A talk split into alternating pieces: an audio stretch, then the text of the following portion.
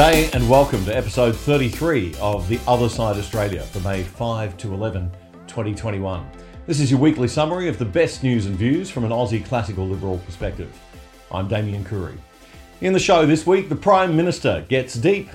We are more individually, more than the things others try to identify us by, you by, in this age of identity politics.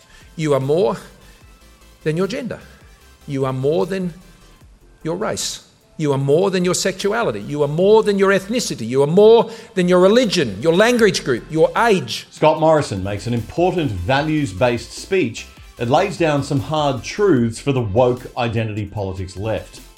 Kevin Rudd claims that ScoMo's religious beliefs are interfering with his governing, and that's dangerous, as a new documentary puts the spotlight on the similarities between Rudd and his longtime frenemy Malcolm Turnbull.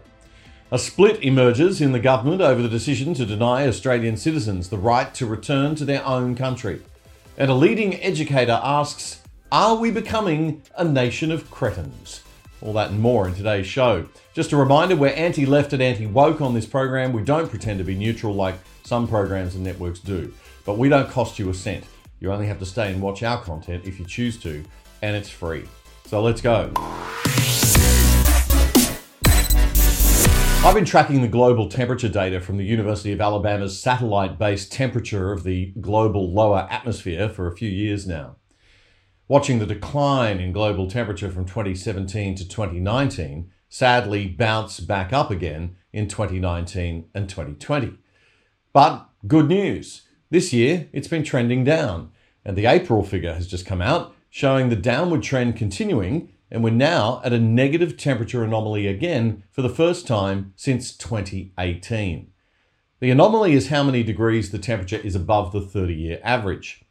You can see April twenty twenty-one there on the right-hand side of the graph, just below the zero line. The red line is the thirteen-month rolling average, which is trending down again. So it's all good news. The anomaly is the number most scientists use to model their global warming predictions. There's still a recent historical trend upwards overall, of course, as the chart shows, but this new downward trend starts to erode the absolutist view that the increase in C O two in our atmosphere is having a lasting and fast effect on temperature. It may mean we'll be a lot further away from the dreaded two degrees hotter level than the year twenty-one hundred, and that we don't have to rush to net zero carbon emissions too quickly at all. We can get there much more slowly, and avoid the negative effects of abandoning fossil fuel energy too quickly, which would mean cheaper energy and fewer lives lost in poorer countries. Queensland's Labor Deputy Premier Stephen Miles, a man who has, as far as I know, only held jobs in the union movement and politics, brought his government and our country's standard of class down another notch this week. It's not the first time Miles has played to the lowest common denominator of the rabble. At a Labor Day rally in Brisbane, he said this. Aldo's here with us at Labor Day, while Scott Morrison's charging five thousand bucks a head to have dinner with him. What a con- contrast. Don't we need a contrast? Contrast. There's a contrast.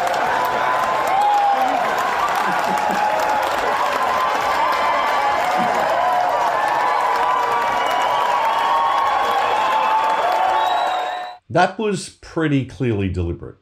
One more time for clarity. While Scott Morrison's charging five thousand bucks a head to have dinner with him. What a con- contrast. Don't we need a contrast? Contrast. There's a contrast. Yep, that was deliberate. Have a look at this knowing smirk, followed by the eye roll. But Miles says it was a stutter that caused the faux pas. Just like Joe Biden, eh? Brilliant. Look, the guy is a child. He's not mature enough, experienced enough, or dignified enough to hold high office. He might be one day when he grows up. He's obviously fairly smart. But right now he's a disgrace to the A L P, to Queensland, and to Australia. As Sydney-sider Catherine C said on Twitter, Stephen Miles, Queensland Deputy Premier, is really quite repulsive and incompetent. He, of course, thinks he's brilliant. Leah Goodrum writes, if he did say what I think he said, he owes the Prime Minister and the good people of Australia an apology. Any politician paid for by we the people should not speak in those gutter-mouth terms. He's a disgrace to his party, voters, and his family. And women as well, adds Casamarie. I think the time's come, Anastasia, as much as you might like having a deputy who's no real threat to you. It's probably not the best for your government long term. Oh, and this was the Labor Day march in Brizzy, as posted on Twitter by P R consultant and Sky News commentator Lisa Goddard, with the tweet, quote, "Remember the fight for veterans to march on Anzac Day? Just me?" Yes. Priorities, anyone? The Prime Minister gave an important speech this week. Important because it was a speech about values. I've been saying for a while that we need leaders to display their values and reveal their humanity.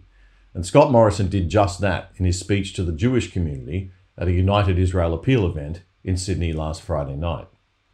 You've probably caught snippets on the news. This show is about giving you clips long enough to actually be meaningful before we start commenting on what's being said. So I'm going to share about nine minutes of highlights from the full twenty-two minute speech with you now, an opportunity for us to learn a little more about the values that drive our leadership. I want to talk about a topic tonight that is dear to your hearts, community, community of individuals. We heard it on the video, a nation of individuals.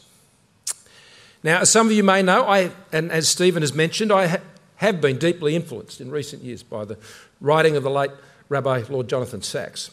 And Julian is responsible for that because he has thrust Jonathan Sachs' works into the arms of anyone he could get a book into the hands of. Rightly so, and I'm very grateful that he did. And on one occasion, I, he said, because I was consuming this, uh, that you better be careful, you might become Australia's first Jewish Prime Minister. And I said, don't tell Josh.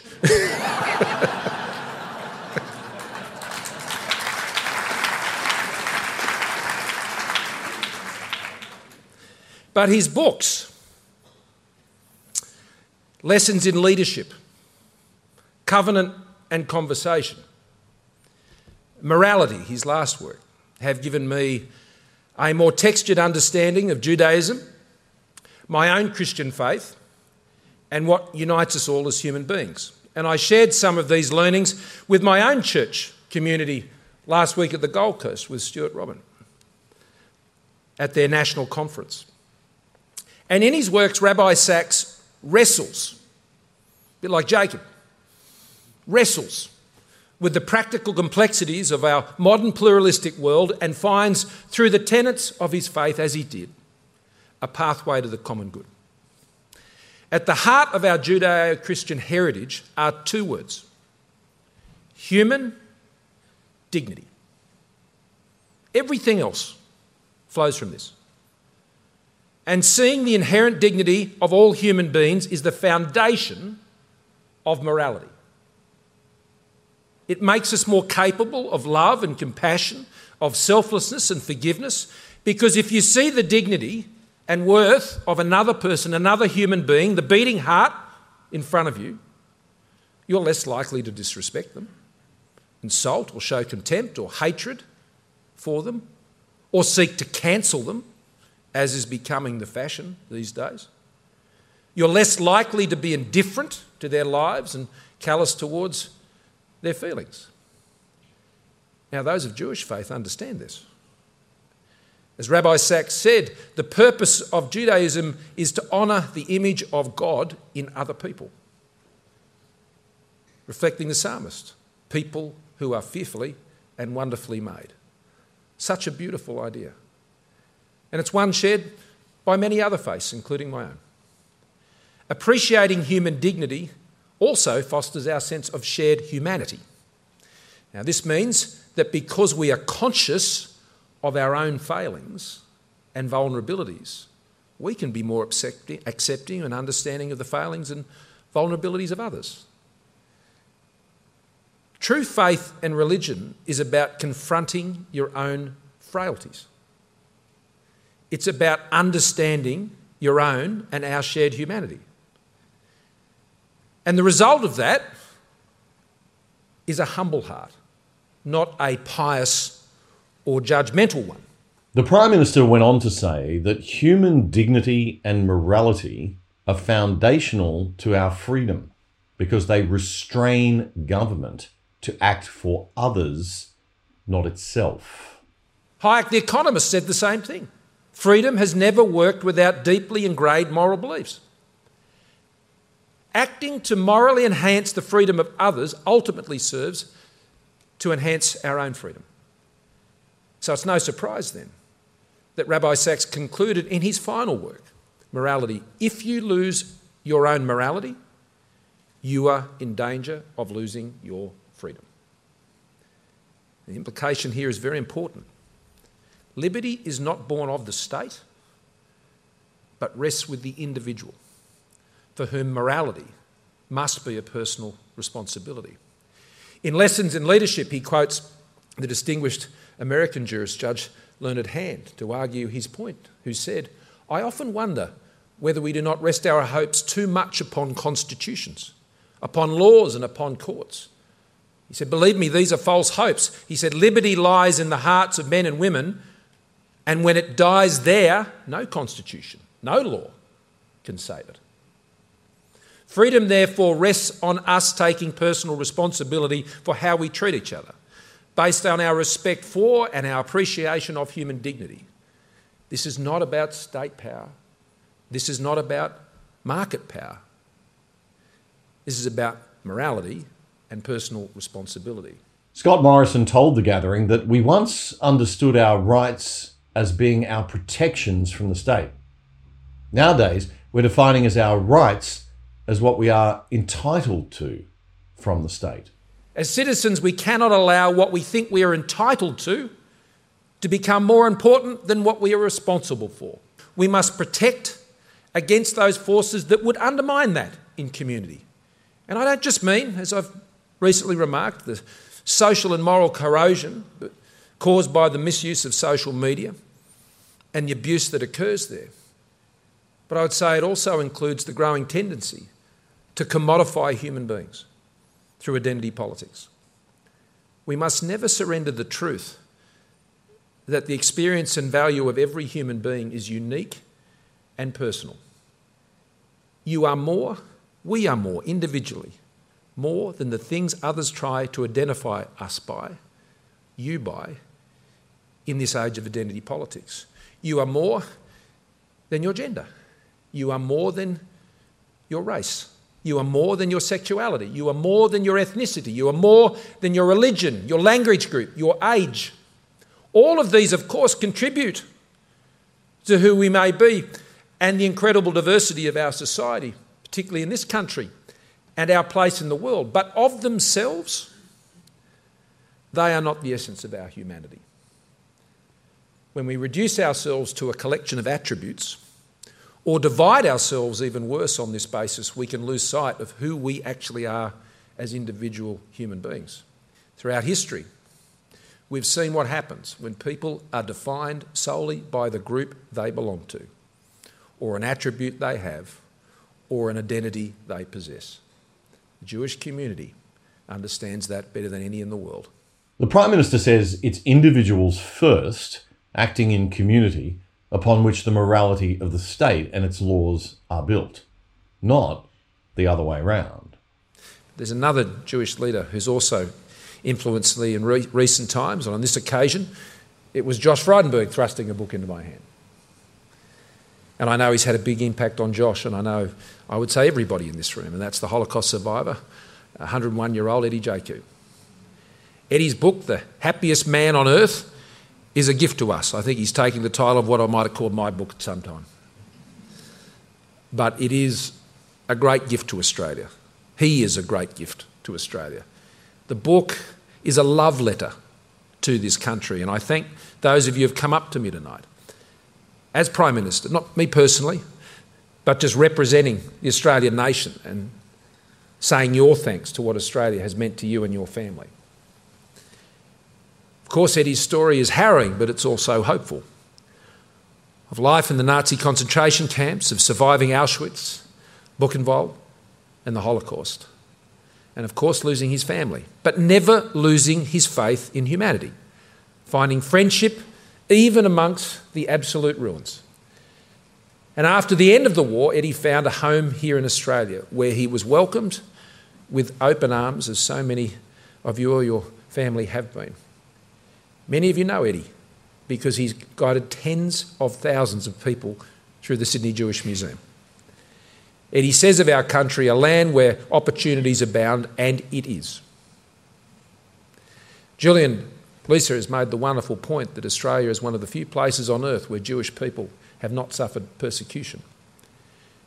We're not perfect, no country is, but we do have much to be proud of. We are a liberal free people, one of the oldest continuous democracies on the planet. We have an Indigenous heritage and a rich multicultural character, both adding a brilliance and joy to our national life and character. We seek to be a good neighbour in our family here in the Pacific and a good citizen in the world, playing our part, doing our share of the heavy lifting, meeting global challenges. We stand as a sovereign and free nation in an increasingly uncertain part of the world. We value and strive to preserve a liberal world order where the strategic balance favours freedom always. Now, ScoMo gave another speech a few days earlier at the National Conference of the Australian Christian Churches on Queensland's Gold Coast, where he spoke more about his personal faith. That speech saw the left get the knives out as they began to question his religious beliefs and the impact they're having on his governing. Kevin Rudd, no less, wrote in the left-wing newspaper The Guardian this week that, quote, there is a troubling section of Morrison's speech where he indicates that humans aren't capable of fixing problems on earth. Instead, he says, that's the responsibility of God. And what the country needs, therefore, is the growth of the church. The problem with this approach, says Rudd, is that it effectively consigns responsibility for poverty and the despoilation of the planet to powers beyond our control, as we drift to a utopian afterlife. It diminishes the role of human agency in fixing social and economic injustices. I don't know, Kevin. Listening to ScoMo's speech and looking at his life's work would suggest that he certainly believes in the role humans have to play in fixing social and economic injustices. It's not a case of humans being able to fix everything one hundred percent or leaving everything to God one hundred percent. Believing God will take care of everything, doing nothing and just praying was not the teaching of Jesus, I don't think, and I'm pretty sure it's not the teaching of the Pentecostal religions, as your editorial suggests. But likewise, believing man can fix everything one hundred percent is an equally dangerous fallacy. A little humility and restraint from time to time doesn't hurt. On the right side of politics, we believe in the individual and small community defining the best balance between doing something and leaving things alone, rather than the state always intervening. As the Prime Minister just said, that is best built upon a morality derived from individuals, family, and small community. Big government and the state are far more likely to pervert morality with a centralised, detached, elite group of leaders and bureaucrats making rules on behalf of the many. The repeated utter failure of Marxism in the twentieth century and the success of free market capitalism are a testament that we're on the right track. We don't want to be getting our values and sense of morality from the institutions of state. Our humanity doesn't lie there. It lies in our soul, our family, and our community. And for many Australians of many faiths, in their religion and spirituality. A secular society doesn't mean an atheist society, where the state and its laws and institutions replace God and the individual. A secular society is one that's tolerant of many faiths and atheism, and seeks a shared sense of morality informed by reason and science, and the heart and the soul in balance. I am finding it hard this week to reconcile the values espoused by the Prime Minister, which I agree with, with the decision to leave Australians stranded in India with no way to get home, which I really do not agree with.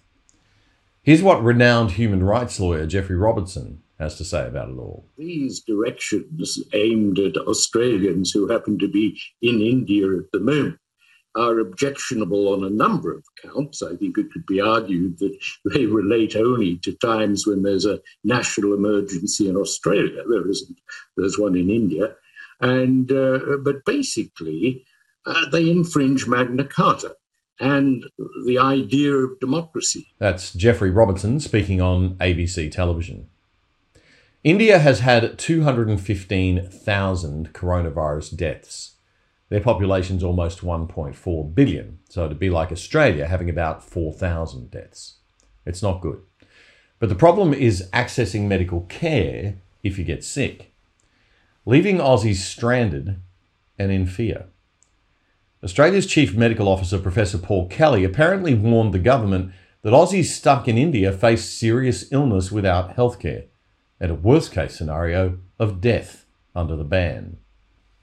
I wonder what the government plans to say if an Australian dies. Let's pray it doesn't happen. Despite the Magna Carta and all international conventions, constitutional lawyer Anne Toomey says Australian citizens don't have the automatic right to come home to Australia. There's no explicit right for Australian citizens to live in Australia. You'd have to get the High Court to imply that right from the Constitution, but you'd also have to get the Court to be satisfied that that was an absolute right. That is, that you couldn't make any restrictions on it, even in circumstances where you had, for example, a, a pandemic as we do now. That's constitutional lawyer Anne Toomey on the A B C's seven thirty report. Under the Biosecurity Act, those who somehow might sneak home via a third country face massive fines and even jail time. National Party Senator from Queensland, Matt Canavan, is one member of the government brave enough to stand up and say that that is morally wrong. It is enshrined in the Universal Declaration of Human Rights that there is a right for people to return to their own country. Now, now, obviously, in a global pandemic, we have quarantine systems that are in place. That if you are to return, you you have to to to isolate yourself and the rest of the public. That makes sense. Uh, but to completely shut off that, that that shut the door to Australians and then say if you do happen to get back in, you're going to go to jail for five years. I, I don't know. I don't pick up that, that. I think it's a bit of an overreaction. This is Australians we're talking about. These are not not not Indians living who want to come here. This is Australians who are stranded in another country. Uh, and I, I think we have an obligation to help Australians in, in distress. Uh, I reckon any of your listeners would think that they would like their own government to help them out if they are in that situation. And I cannot believe that the risk is that great to this country that we can't work out some kind of quarantine arrangements, even if there's special arrangements for this high risk, that we couldn't help Australians come home. The government has had a year now to get quarantine right. How hard is it to build a facility in the middle of the Northern Territory somewhere near an airport with a temporary hospital facility next to it for anyone who gets sick to be properly treated?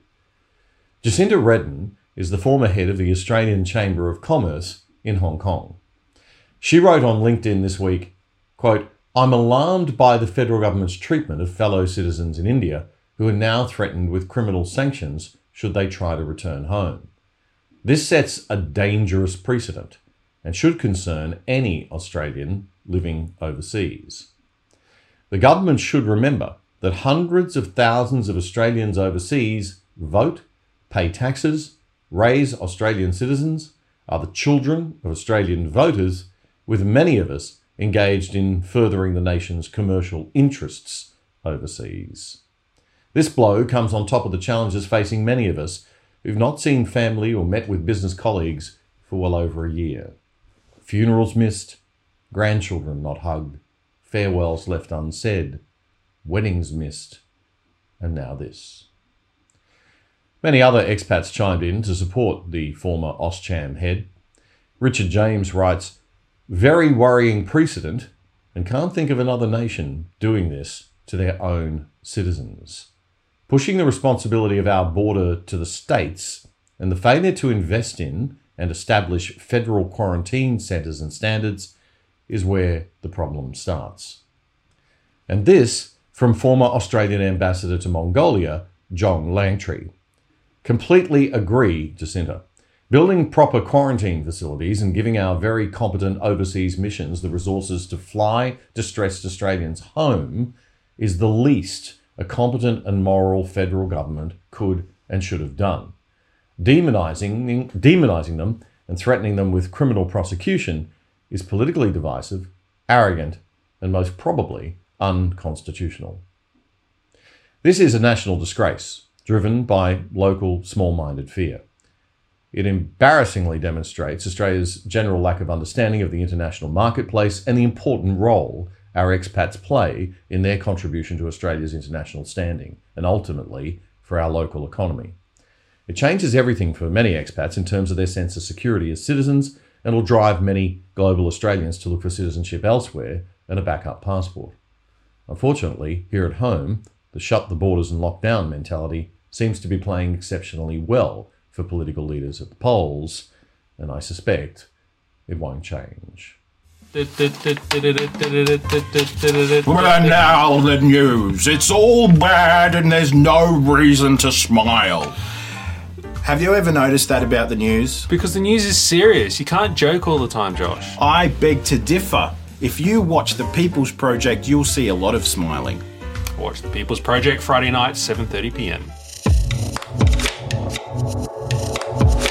This week, Fox News host Steve Hilton has put the spotlight on the number of fatal shootings affecting children in America these days. Hilton makes a strong case for a return to valuing the family, something the left hates to do, to ensure greater social cohesion, better raising of kids, and less crime.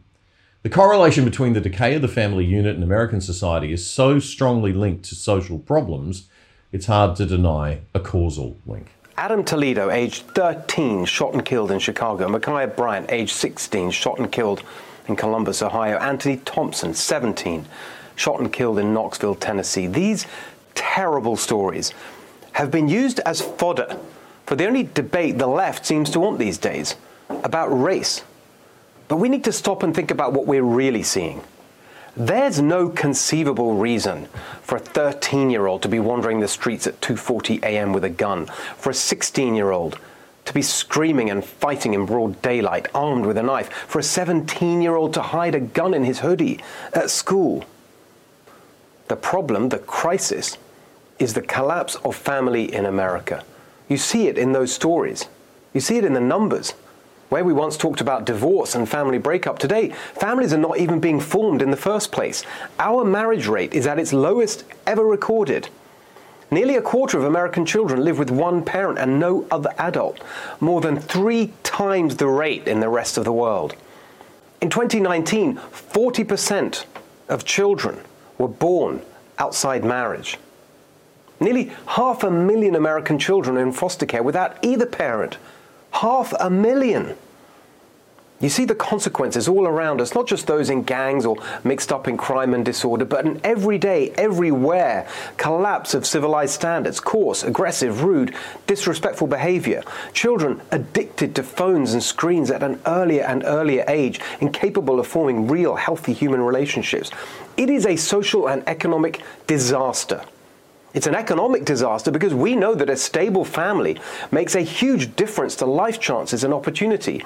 If you're born in the bottom twenty percent of the income scale, your chances of reaching the top twenty percent are four times higher if your parents stay married. Your chances of staying in the bottom twenty percent if your parents never married, it's fifty-fifty. But if your parents are married, it drops to just seventeen percent. Marriage makes a massive difference in keeping families stable. On average, if parents are married, three quarters are still together by the time their child is twelve. If they're just living together, it's only a quarter. That's Steve Hilton on his Fox News show, The Next Revolution, with a deep dive on the data about family breakdown and social problems. Substance abuse, mental illness, and crime are all more common in disrupted families too, according to other research that Hilton shared. This should be a warning for Australia. While we must never judge people in single-parent families, we also shouldn't normalise the idea of single-parent families to the point where we actively create them. Family is a core unit of social stability, and it's one that Marxists everywhere, like any cult, attack first. The state can't become your mummy or daddy unless you reject real mummy and daddy first. If you care about poverty, inequality, social mobility, crime, substance abuse, mental health, as we have comprehensively established with the data, you should want to see more stable families, which means more marriage. So let's incentivize that, for goodness sake. Is there anything more deserving of subsidy? As with so many things with the establishment, their furious opposition to policies that promote family stability is the most enormous hypocrisy, because there is actually one part of our society where family stability is going up, not down, where marriage rates are increasing, not falling. Yep, among the rich and educated. And in fact, there's another place marriage is increasing. Gay and lesbian Americans are getting married. I think that's great. It's a vote of confidence in one of the institutions conservatives most cherish. So I've always been for marriage equality. In fact, I believe in marriage equality so much, I even think straight people should get married if they want to raise a family. The marriage problem in America is not that gay people are getting married, it's that straight people aren't. We must rebuild the American family, and that starts with marriage. Raising a family is hard. As Tim Scott said this week, single parents do a heroic job, but it's not a criticism of single parents to state plainly that it's better for a child to be raised by two parents, not one. That's Steve Hilton on Fox News with some good old common sense backed by science. I've often said on this show that the biggest threat to Australia is the way in which our culture is shifting, or has shifted. In fact, the main reason I decided to do this show is because, living abroad for twenty years, I've seen Australian culture shift in some pretty sad ways. We've gone from a nation of people who were ruggedly independent to a nation of people who seem to want Big Daddy government to take care of everything. We've gone from a nation of people who like people to be given a fair go, but then expect them to step up and go, to one who just wants equity, sort of fairness, without any go being required at all. Instead of minding our own business and letting people make up their own minds about things, we want rules, rules, rules to be set to force people to behave as we think they should behave. And as we all know, when you invite other people to take control of your life, they will. As the great American economist Thomas Sowell says, there's no shortage of people who want to tell other people how to live their lives. So why have we turned ourselves into a nation of kids who expect mummy and daddy and the government to look after us, to make life fair and nice, to take out all the bumpy, hurty bits? Well, there's a great payback for acting like children. You don't have to grow up. You don't have to do the hard stuff. And most wonderful of all, you don't have to take responsibility for where you are at in your life. You get to blame external forces. But that's not you. The kind of Aussies who watch this show are the kind who want their freedom back, the kind who don't want big government. But there's not many of us. Why? Because most people nowadays don't even know there is an alternative to big government. We're so surrounded by it. The culture expects government to step in and fix everything.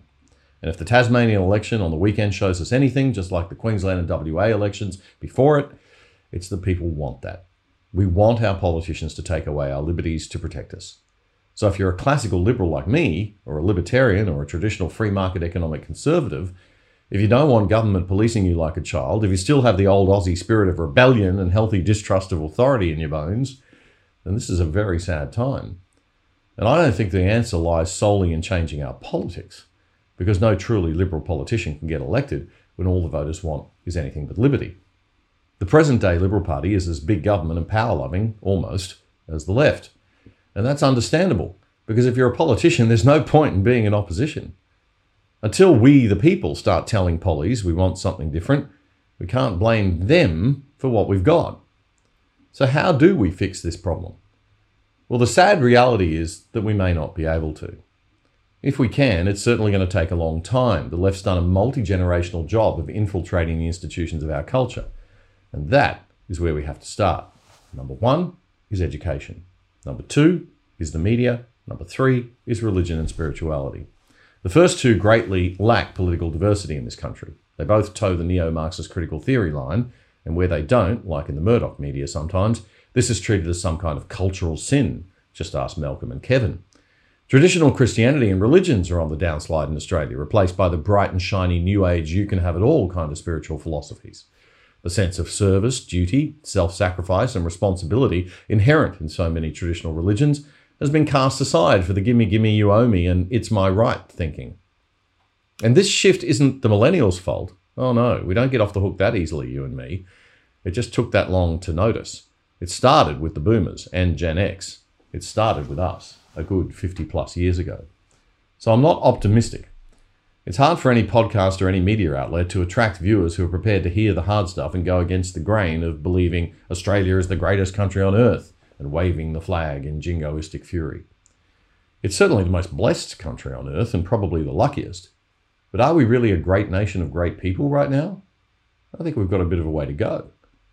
Now, that's a hard message for a commercial T V or radio host to deliver without people turning off.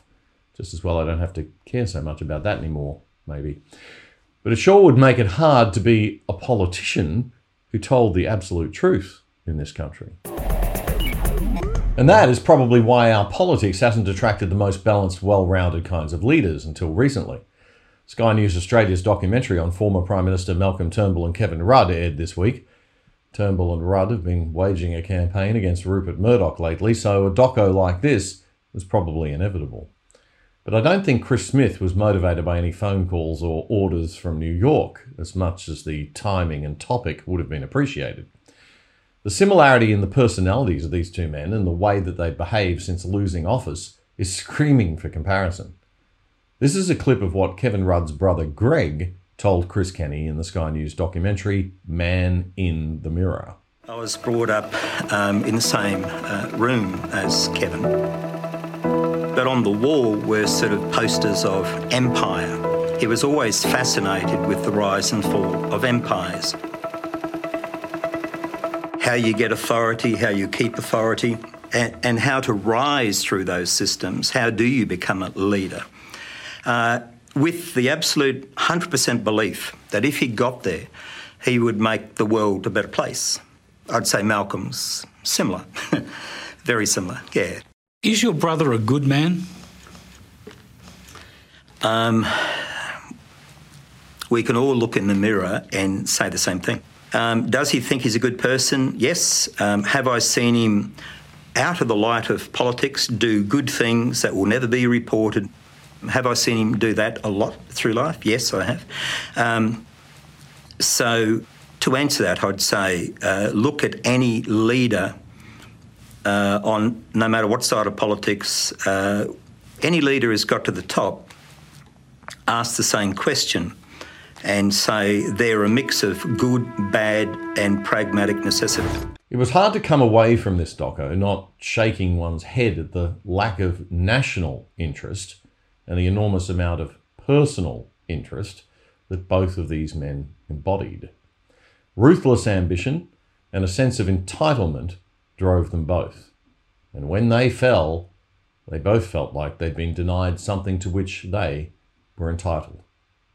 Since leaving office, they've continued to desperately strive for public relevance. But in doing so, they've diminished their greatest asset, the dignity of the great office they once held. It was a sad documentary in a way, two very sad, frustrated old men, but products of their time. Products of the sense of entitlement rather than service that I spoke of earlier. Repeatedly, the interviewee spoke of the great intelligence of these two men, despite their flawed personalities. But intelligence is more than just raw intellect and the ability to speed read lots of tedious government documents and make sense of them quickly. Real intelligence is balanced and also requires social and emotional intelligence. Ask any mid-level corporate leader. And as a very outside observer, I can't really see a lot of that in either of these men. The documentary concluded with a suggestion that perhaps Scott Morrison should find jobs for them both in which they can serve the country, to give them something productive to do and use their great intellects. I'm not sure that's such a great idea. They have plenty of business interests to keep them occupied without needing to go on the taxpayer's dime. These guys have one big thing in common. They've both proven that serving the country is their number two priority.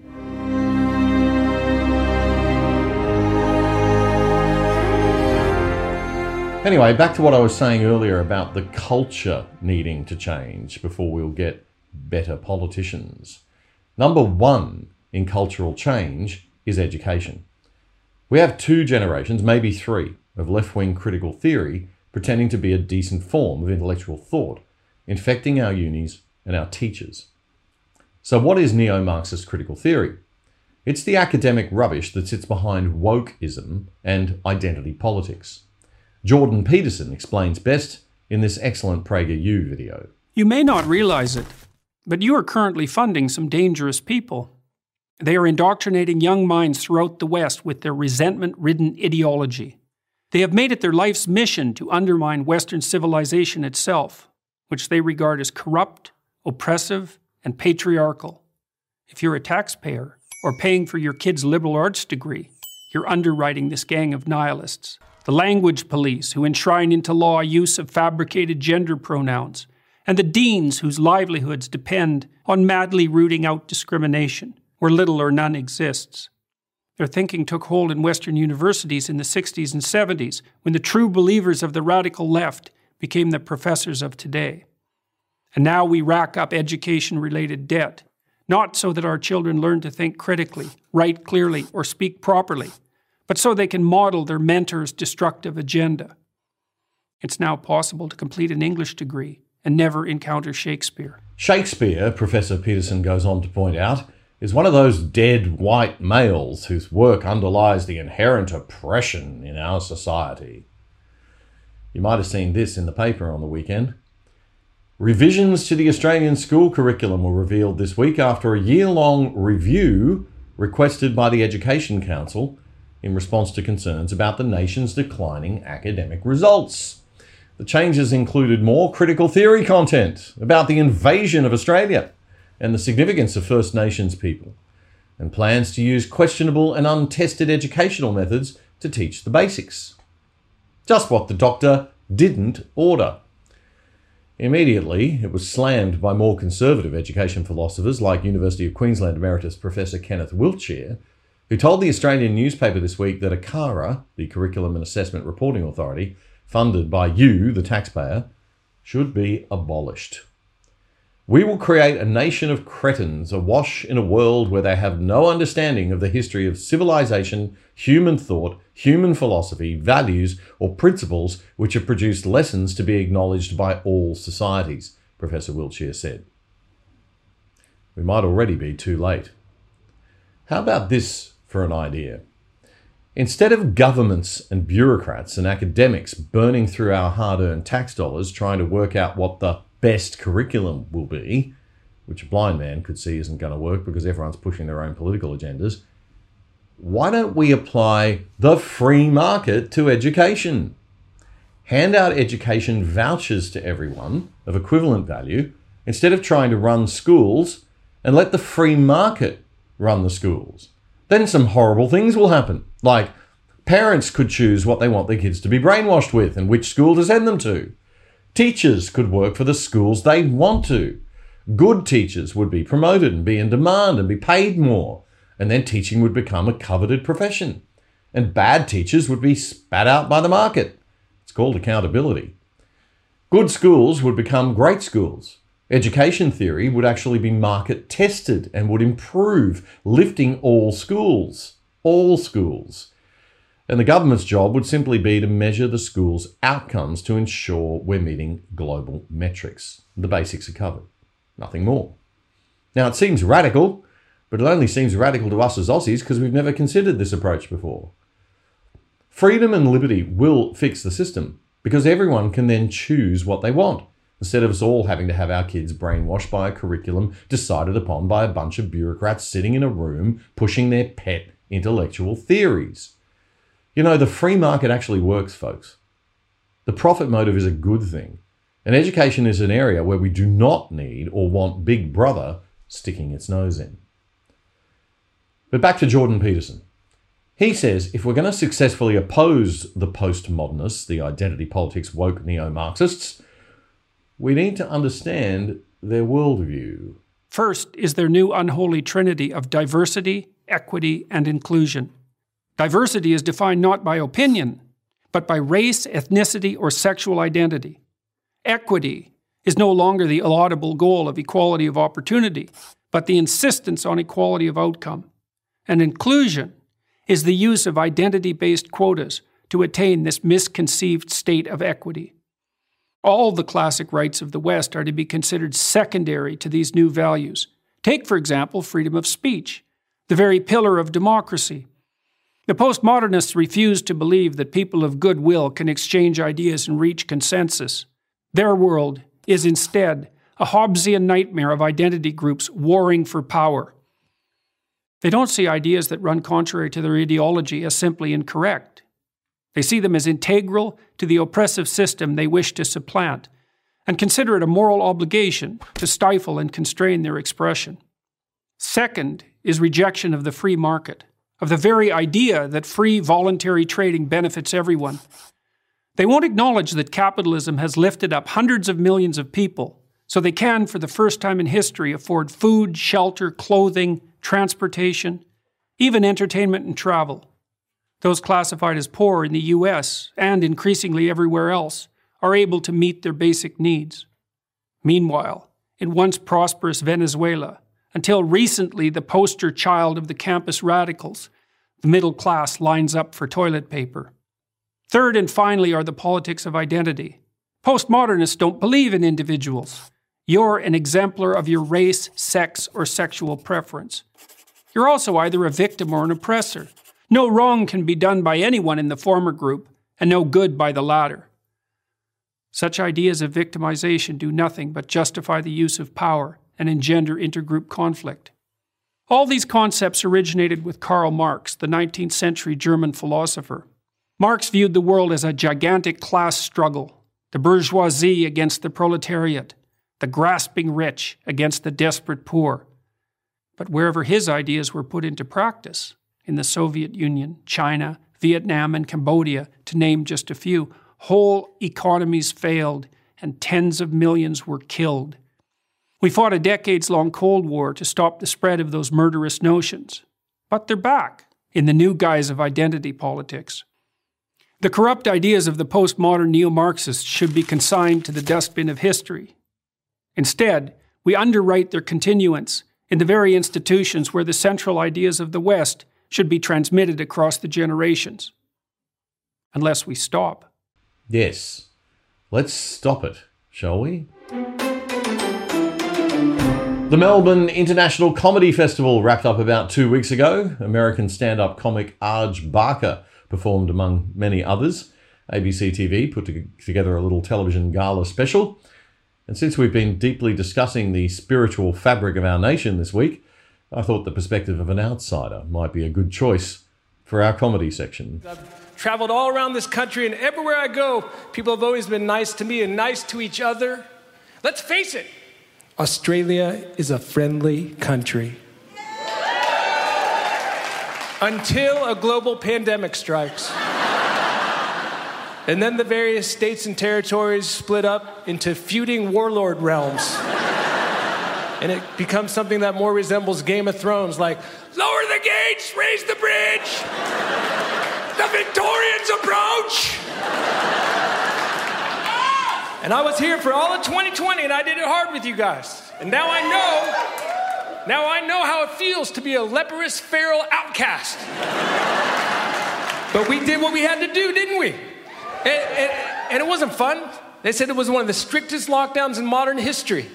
And it, it wasn't fun. Nobody liked it. Some people complained, like, Dictator Dan! Dictator Dan did this to us! But I never said that, because I think that's a pretty disrespectful way to refer to Warden Andrews. He's just trying to do his job, man.